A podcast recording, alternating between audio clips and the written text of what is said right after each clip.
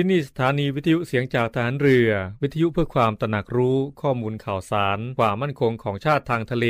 รายงานข่าวอากาศและเทเวลามาตรฐาน จากนี้ไปขอเชิญรับฟังรายการ นาวีสัมพันธ์ครับ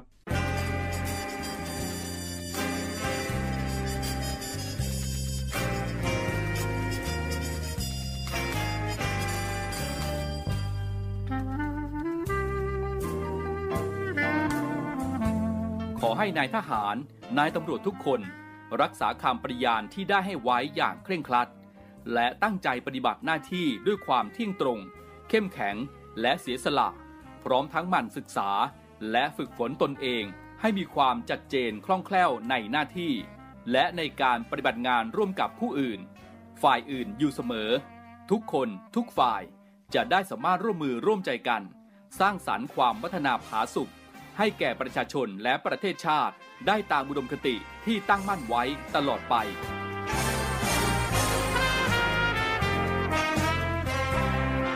พระราชดำรัสพระบาทสมเด็จพระเจ้าอยู่หัว ในพิธีสวนสนามถวายสัตว์ปฏิญาณของทหาร ตำรวจเนื่องในพระราชพิธีบรมราชาพิเศษ พุทธศักราช 2562 ในวันที่ 18 มกราคม 2563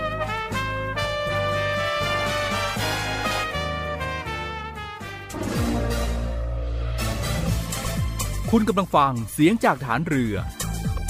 ทุกความเคลื่อนไหวในทะเลฟ้าฝั่งรับฟังได้ที่นี่เสียงจากฐานเรือ กับช่วงเวลาของรายการนาวีสัมพันธ์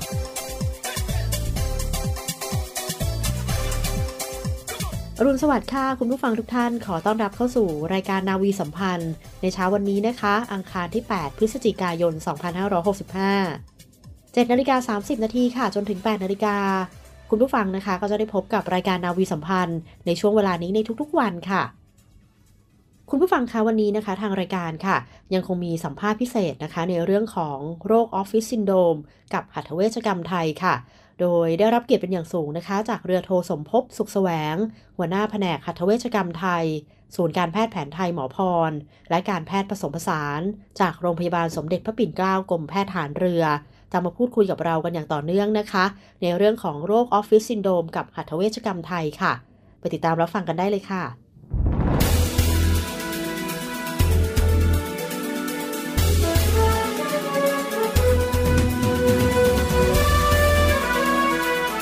สวัสดีค่ะ ต้อนรับเข้าสู่เรื่องราวพิเศษจากทางรายการมาฝากคุณฟังกันอย่างต่อเนื่อง นะคะ วันนี้ยังคงอยู่กับคุณหมอเรือโทสมภพสุขแสวง หัวหน้าแผนกหัตถเวชกรรมไทย ศูนย์การแพทย์แผนไทยหมอพรและการแพทย์ผสมผสาน จากโรงพยาบาลสมเด็จพระปิ่นเกล้ากรมแพทย์ทหารเรือค่ะ มาร่วมพูดคุยกับเรากันต่อเนื่องในวันนี้นะคะสวัสดีค่ะคุณหมอค่ะ สวัสดีครับ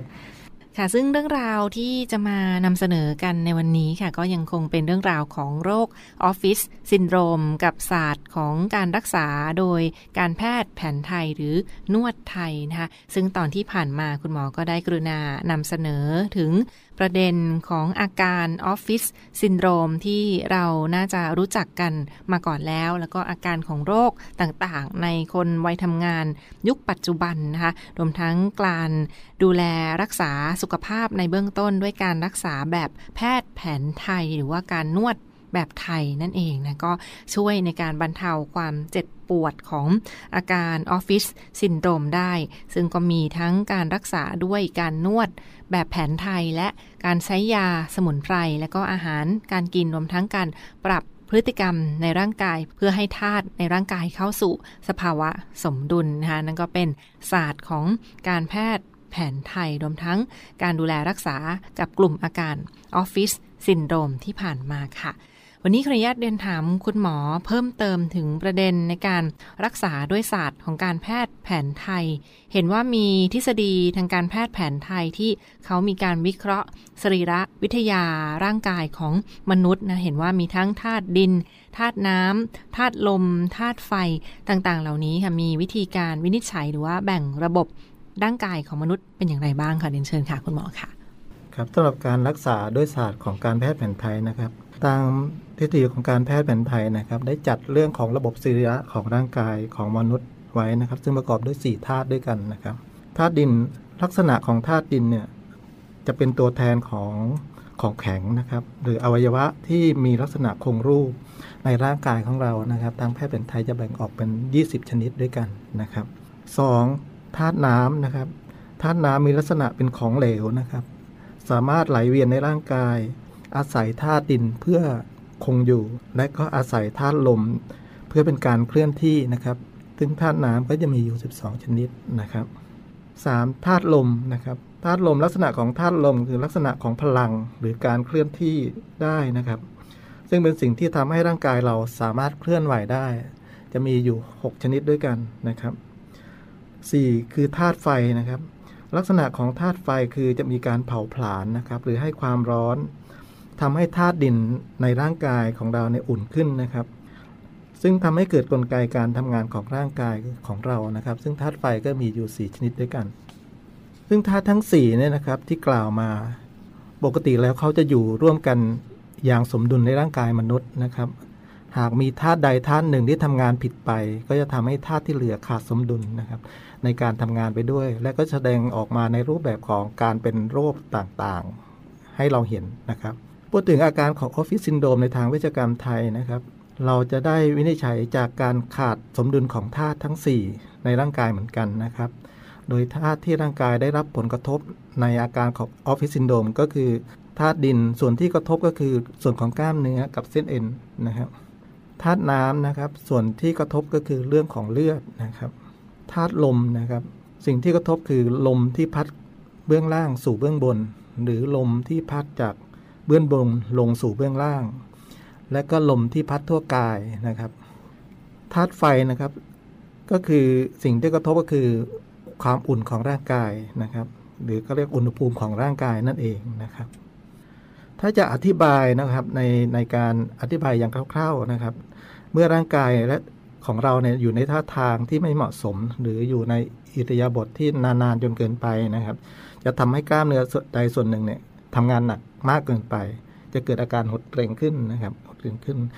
การหดเกร็งของมัดกล้ามเนื้อนี่เองนะครับ จะเกิดการขวางการเคลื่อนที่ของธาตุน้ำและธาตุลมนะครับทำให้ไม่สามารถเคลื่อนที่ได้สะดวก พอนานๆเข้านะครับ บริเวณที่ขวางการเคลื่อนที่ของธาตุน้ำธาตุลม ก็จะส่งผลกระทบต่อธาตุไฟหรืออุณหภูมิบริเวณนั้นนะครับทำให้บริเวณนั้นมีอุณหภูมิที่สูงขึ้น หรือเกิดการอักเสบนั่นเองนะครับ เมื่อการอักเสบเกิดขึ้นนะครับ มัดกล้ามเนื้อ ส่วนนั้นธาตุน้ำก็จะเริ่มลดลงนะครับ พอธาตุน้ำลดลง ส่งผลให้เลือดไปเลี้ยงไปหล่อเลี้ยงอวัยวะส่วนปลายไม่เพียงพอนะครับ จะทำให้ส่วนปลายของอวัยวะนั้นเกิดอาการชานะครับ อย่างเราจะมีว่ามีอาการชาปลายมือปลายเท้าอะไรอย่างเงี้ยนะครับ สุดท้ายนะครับเมื่อเกิดอาการพวกนี้นานขึ้นนะครับธาตุน้ำ ก็จะขาดเริ่มขาดไปนะครับ แล้วก็ธาตุลมบริเวณนั้นจะเริ่มมากขึ้น จะทำให้เกิดมัดกล้ามเนื้อบริเวณนั้น หรือธาตุดินในบริเวณแข็งตัวมากยิ่งขึ้นนะครับธาตุลมที่เคลื่อนไหวก็เคลื่อนไหวไม่สะดวกนะครับ เกิดอาการข้างค้างอยู่บริเวณนั้น ในแพทย์แผนไทยจะเรียกอาการแบบนี้ว่าลมอั้นนะครับ เพราะนั้นเมื่ออาการพวกนี้เมื่อเรานวดหรือเราใช้หัตถการทางเวชกรรมไทยเข้าไปเนี่ยการนวดคลายจะทำให้มัดกล้ามเนื้อคลายตัว แล้วก็ เลือดลมก็จะไหลเวียนได้ดีขึ้นครับ ตามกลุ่มอาการของทางการนวดไทยนะครับ หรือว่าการนวดบำบัด จะเรียกกลุ่มอาการของออฟฟิศซินโดมนี้เทียบได้เท่ากับเรื่องของกลุ่มอาการโรคลมนะครับ ซึ่งเราเรียกว่าโรคลมปลายปัตตคาตนั่นเองนะครับขอขยายความนิดนึงนะครับว่าลมปลายปัตตคาตคืออะไรนะครับ ปลายปัตตคาตคำว่าปัตตคาตหมายถึงกล้ามเนื้อนะครับ กล้ามเนื้อส่วนปลายนั่นเอง ลมปลายปัตตคาตคือการเกิดการแข็งตัวของหลอดเลือดนะครับทำให้กล้ามเนื้อส่วนที่เป็นแข็งเป็นก้อนเป็นลำนะเป็นดาน มีอาการปวดบวม และมักจะเป็นกับพวกกล้ามเนื้อเส้นเอ็นในเยื่อหุ้มกระดูก เยื่อหุ้มข้อต่อนะครับ แต่จะไม่เกิดกับกระดูกนะครับลบบางครั้งนะครับ เราจะรู้สึกว่ากล้ามเนื้อหรือว่าผิวหนังบริเวณนั้น เกิดอาการตึงและมีอาการร้อนขึ้นมานะครับ มันเป็นอาการลักษณะของว่าความเครียดของกล้ามเนื้อนะครับ เกิดภาวะเครียดจากการทำงานที่หนัก หรืออยู่ในอิริยาบถทที่ไม่เหมาะสมนานเกินไปนะครับ ส่งผลให้มัดกล้ามเนื้อ เกิดการหดตัวและเกร็งตัว การหดเกรงของมัดกล้ามเนื้อนั่นเองนะครับ จะไปบีบหลอดเลือดที่มาเลี้ยงกล้ามเนื้อบริเวณดังกล่าวนะครับทำให้เลือดมาเลี้ยงกล้ามเนื้อบริเวณนั้นได้ไม่เพียงพอ ดังนั้นเมื่อนวดคลายกล้ามเนื้อบริเวณนั้นจึงจะพบเส้นใยนะครับ เป็นเส้นใยของมัดกล้ามเนื้อที่แข็งตึงอยู่นะครับ เมื่อ สะสมเป็นเวลานานเข้านะครับ จะกลายเป็นก้อนที่แข็งแข็งขึ้นมานะครับ แข็งขึ้นมาเกิดอาการบวมได้นะครับ บางครั้งอาการบวมหรืออาการปวดพวกนี้มันสามารถที่จะปวดร้าวไปยังจุดอื่น หรือบริเวณอื่นได้เช่นกันครับค่ะนั่นก็เป็นในส่วนของอาการการวินิจฉัยในทางแพทย์แผนไทยนะสำหรับการวิเคราะห์ทั้งธาตุต่างๆดังที่คุณหมอได้กล่าวไปสรีระ วิทยาร่างกายของมนุษย์ทั้งธาตุดินธาตุน้ำธาตุลมธาตุไฟที่ถ้ามีความผิดปกติจุดใดจุดหนึ่งค่ะ ก็จะอาจจะทำให้ขาดสมดุลในการทำงานกับระบบอื่นนั่นคือส่งผลกระทบได้ต่อเนื่องเช่นเดียวกันนะคะเรียนถามคุณหมอเพิ่มเติมถึงกลุ่มอาการออฟฟิศซินโดรมนะในส่วนของทางการแพทย์แผนปัจจุบันเห็นว่า สามารถเทียบเคียงได้กับโรคลมปลายปัตตคาต ทางการแพทย์แผนไทยด้วยนะหนูว่า ลักษณะของโรคลมชนิดหนึ่งที่เกิดจากการอั้นของลม ซึ่งทำให้มีการไหลเวียนของเลือดในร่างกายไม่สะดวกยิ่งขึ้นทำให้มีกล้ามเนื้อแข็งตัวเป็นก้อนเป็นจุดต่างๆทำให้ปวดให้บวมหรือว่ามีความผิดปกติเป็นกล้อนเป็นลำต่าง ๆ เหล่านี้ เนื่องจากธาตุในร่างกายของเรานั้น ไม่สมดุลอันนี้ถูกต้องหรือไม่อย่างไรคะถูกต้องครับเป็นการเข้าใจที่ถูกต้องก็เนี้คือลักษณะที่เราทำความเข้าใจว่า กลุ่มอาการออฟฟิศซินโดมก็เทียบเคียงได้กับกลุ่มอาการของโรคลมทางแพทย์แผนไทย ซึ่งเรียกว่าโรคลมปลายปัตคาตนั่นเองครับ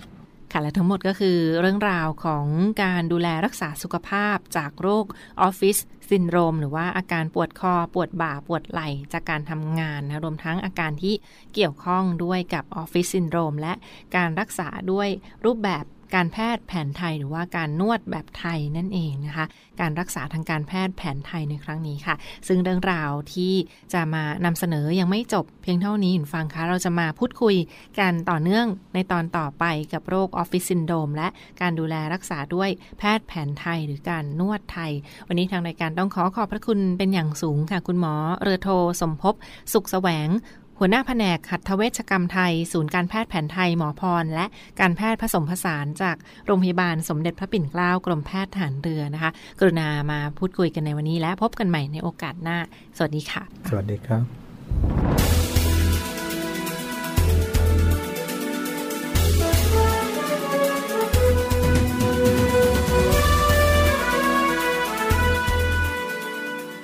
คุณผู้ฟังคะเดี๋ยวช่วงหน้านะคะ เราไปพบกับคุณอาร์มพิรวัตรสุทธิบูรณ์ในเนวีอัปเดตแล้วกลับมาพบกับรายการนาวีสัมพันธ์ได้ในช่วงสุดท้ายค่ะ พระบาทสมเด็จพระเจ้าอยู่หัว ทรงพระกรุณาโปรดเกล้าโปรดกระหม่อมพระราชทานผ้าตรัยประกอบพิธีทอดผ้าป่า เพื่อน้อมเกล้าน้อมกระหม่อมถวายพระราชกุศลแด่พระบาทสมเด็จพระบรมชนากาธิเบศรมหาภูมิพลอดุลยเดชมหาราช บรมนาถบพิตร เนื่องในวันคล้ายวันสวรรคต และสมทบทุน โครงการทุนเล่าเรียนหลวงสำหรับพระสงฆ์ไทย ณวชินวราราม วรวิหาร ตำบลบางพะแยง จังหวัดปทุมธานี ในวันศุกร์ที่ 11 พฤศจิกายน 2565 เวลา 13นาฬิกา30 นาที จึงขอเชิญชวนพุทธศาสนิกชน ผู้มีจิตศรัทธาร่วมบุญในครั้งนี้ โดยการบริจาคทุนทรัพย์ได้ที่ ธนาคารทหารไทยธนชาติจำกัดมหาชน เลขที่ 039.2 ขีด83656ขีด5ชื่อบัญชี ผ้าป่าสนับสนุน โครงการทุนเล่าเรียนหลวงสำหรับพระสงฆ์ไทยของกระทรวงกลาโหม จึงขออนุโมทนาไว้ณโอกาสนี้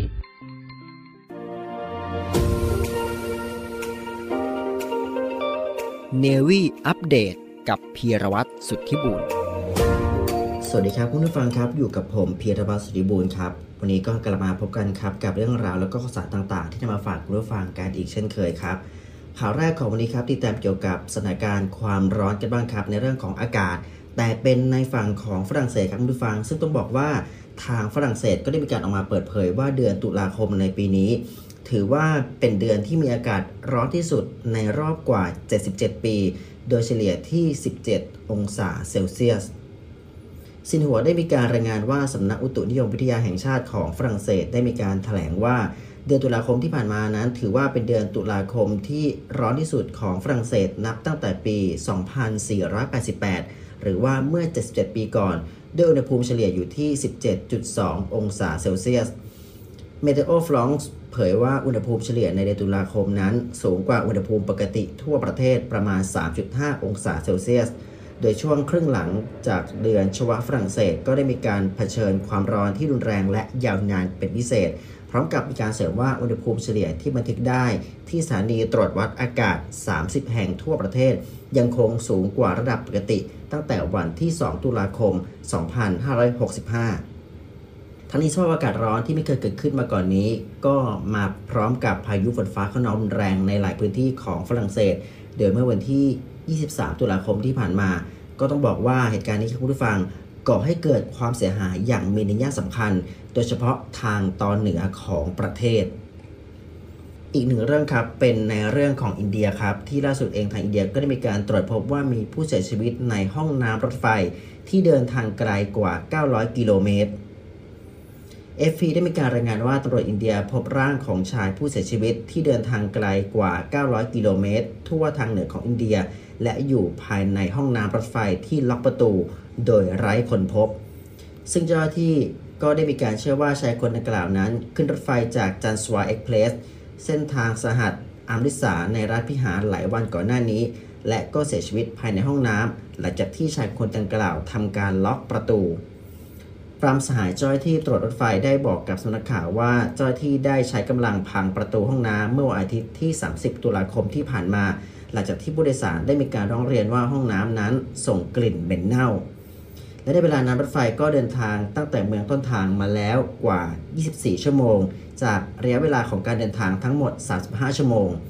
เหตุการณ์นี้คนฟังสื่ออินเดียก็ได้มีการระบุว่ารถไฟนั้น เดินทางล่าช้าไปเกือบ 5 ชั่วโมง ขณะที่เจ้าที่ก็พยายามที่จะตรวจสอบอัตลักษณ์ของชายผู้เสียชีวิต กับผู้โดยสารคนอื่นๆ ก่อนที่รถไฟจะกลับมาเดินทางอีกครั้ง นายสายเจ้าหน้าที่ตำรวจรถไฟประจำในเขตสหัสชันปุระรัฐอุตตรประเทศ ซึ่งถือว่าเป็นจุดที่เจ้าหน้าที่พบศพ ก็ได้มีการกล่าวว่าในขณะนี้ยังไม่ทราบรายละเอียดเกี่ยวกับชายคนดังกล่าว ซึ่งก็ได้มีการคาดการณ์ว่าเขาน่าจะขึ้นรถไฟตั้งแต่รถไฟที่สถานี และเสียชีวิตเพียงลำพัง 2-3 วันก่อนหน้าที่ร่างของเขาจะถูกพบ ฝั่งของนายแพทย์สัญชัยรายอี แพทย์ที่โรงพยาบาลรถไฟ ก็ได้มีการให้สัมภาษณ์กับ The Time of India โดยได้มีการกล่าวว่าชายคนดังกล่าว เสียชีวิตหลังจากที่คิดว่าอาจจะมีอาการโคม่า ซึ่งทางการอินเดียก็ได้มีการประกาศตามหาคนหายแก่ชายคนดังกล่าวทั่วสถานีรถไฟรัฐพิหาร ทั้งนี้ต้องบอกอย่างนี้ครับคุณผู้ฟังว่าอินเดียนั้นถือว่าเป็นอีกหนึ่งประเทศที่มีศพรายญาติ และไม่สามารถพิสูจน์อัตลักษณ์บุคคลได้หลายหมื่นรายในแต่ละปี ซึ่งก็มักจะได้รับการเผาศพ โดยเจ้าหน้าที่ตำรวจ หลังจากที่พยายามในการตามหาญาติ และระบุตัวตนแล้ว 3 วัน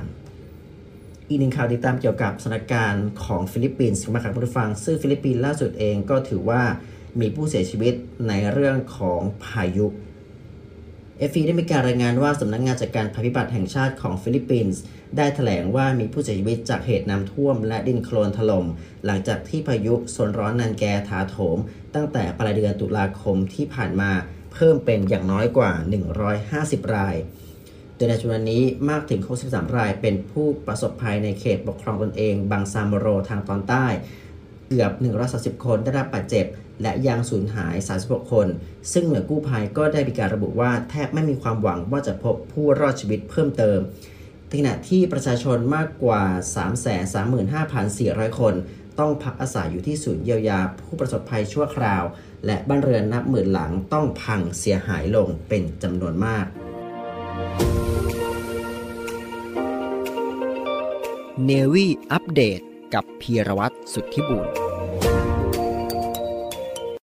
พี่คะ คือหนูอยากเลิกยาค่ะ ทุกวันมีคนอยากเลิกเสพยา มีคนที่ยังไม่เลิก มีคนห่วงใยมีหลายคนเดือดร้อน เสียใจเพราะผู้เสพ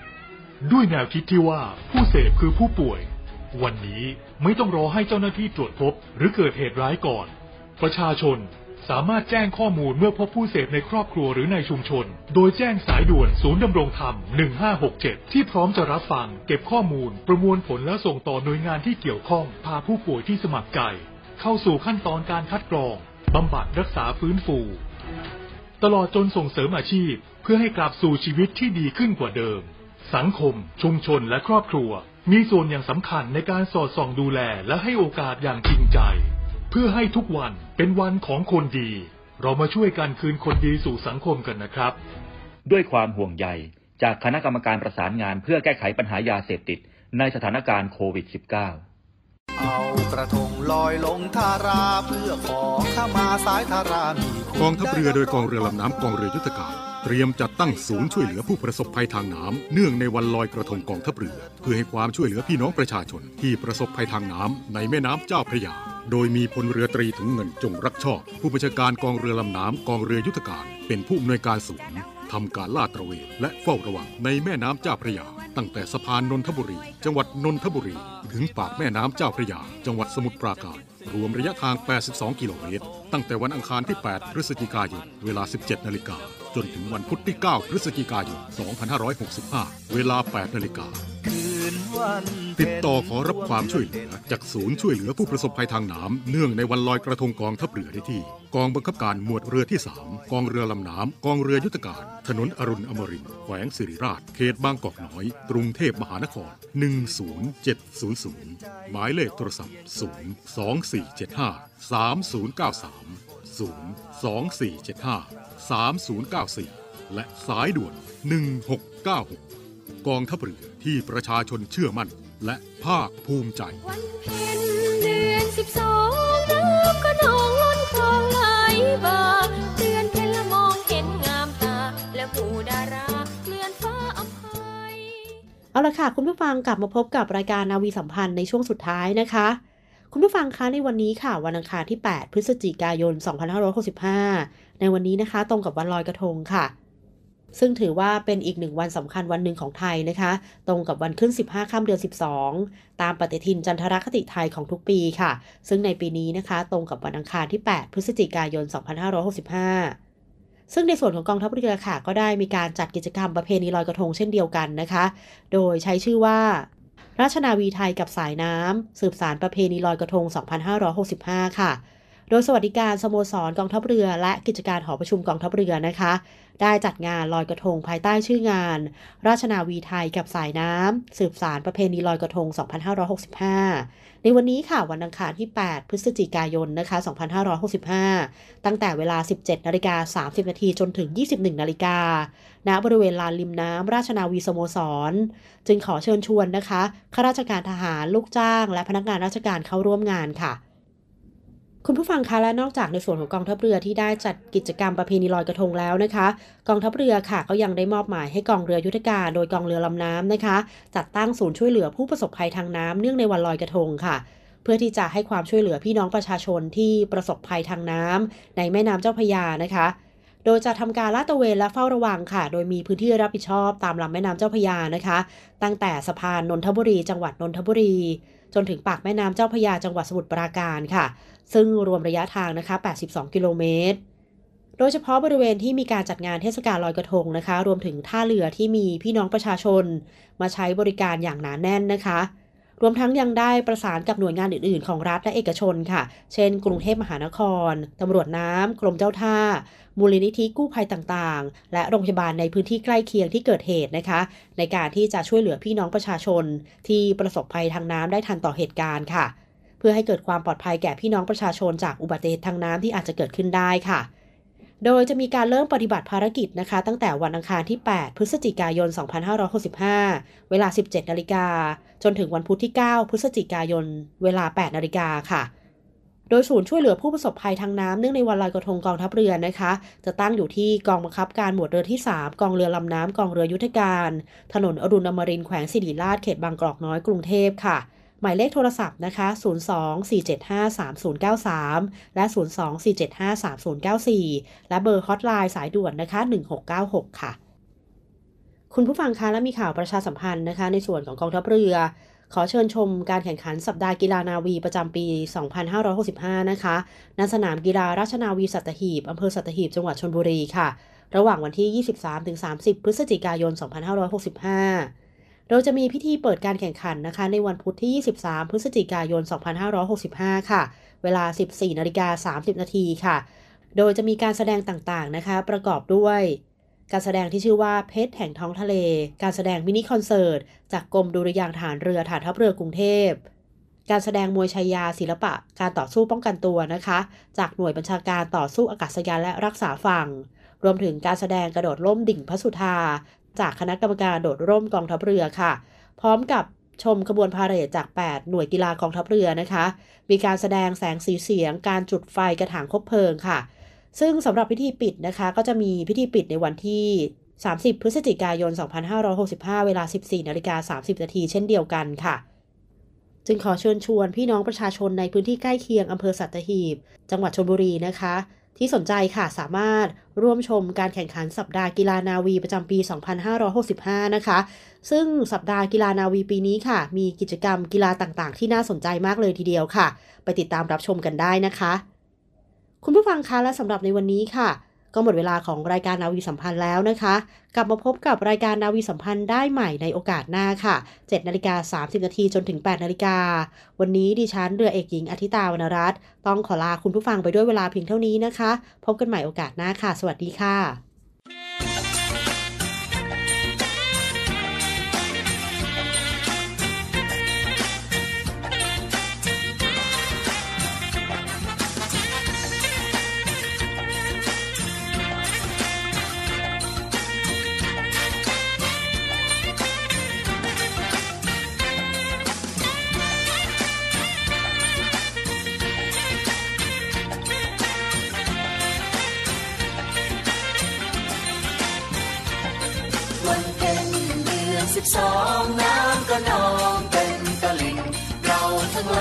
ชายหญิงสนุกกันจริงวันลอยกระทง ลอยลอยกระทง ลอยลอยกระทง ลอยกระทงกันแล้ว ขอเชิญน้องแก้วออกมารำวงรำวงวันลอยกระทงกำมงวันลอยกระทง บุญจะส่งให้เราสุขใจ บุญจะส่งให้เราสุขใจ วันเพ็ญเดือนสิบสองน้ำก็นองเต็มตลิ่งเรา ทั้งหลายชายหญิงสนุกกันจริงวันลอยกระทงลอยลอยกระทงลอยลอยกระทงลอยกระทงกันแล้วขอเชิญน้องแก้วออกมารำวงรำวงวันลอยกระทงรำวงวันลอยกระทงบุญจะส่งให้เราสุขใจ บุญจะส่งให้เราสุขใจ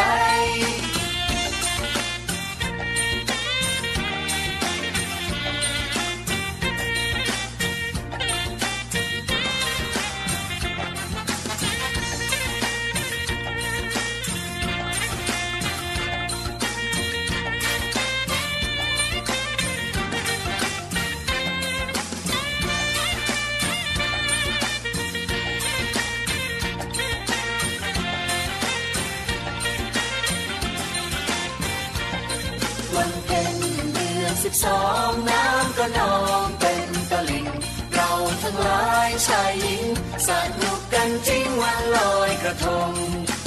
ลอยลอยกระทงลอยลอยกระทงลอยกระทงกันแล้ว ขอเชิญน้องแก้วออกมารำวงรำวงวันลอยกระทง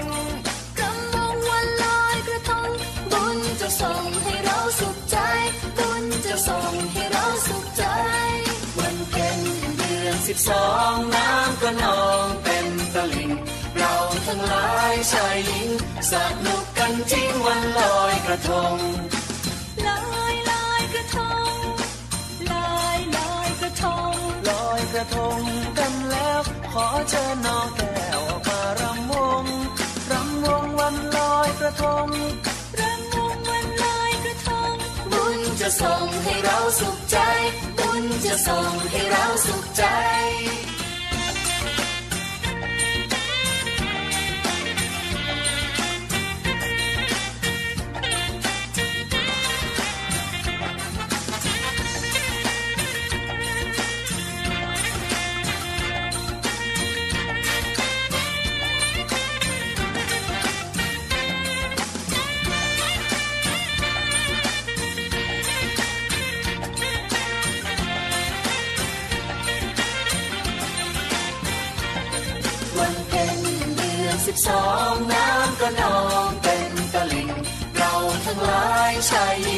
สนุกกันจริงวันลอยกระทง ลอยลอยกระทง ลอยลอยกระทง ลอยกระทงกันแล้ว ขอเชิญน้องแก้วออกมารำวงรำวงวันลอยกระทงกำลังวันลอยกระทง บุญจะส่งให้เราสุขใจ บุญจะส่งให้เราสุขใจ วันเพ็ญเดือนสิบสองน้ำก็นอง ทั้งหลายชายหญิงสนุกกันจริงวันลอยกระทงลอยลอยกระทงลอยลอยกระทงลอยกระทงกันแล้ว ขอเชิญน้องแก้วออกมารำวงรำวงวันลอยกระทงรำวงวันลอยกระทง บุญจะส่งให้เราสุขใจ บุญจะส่งให้เราสุขใจ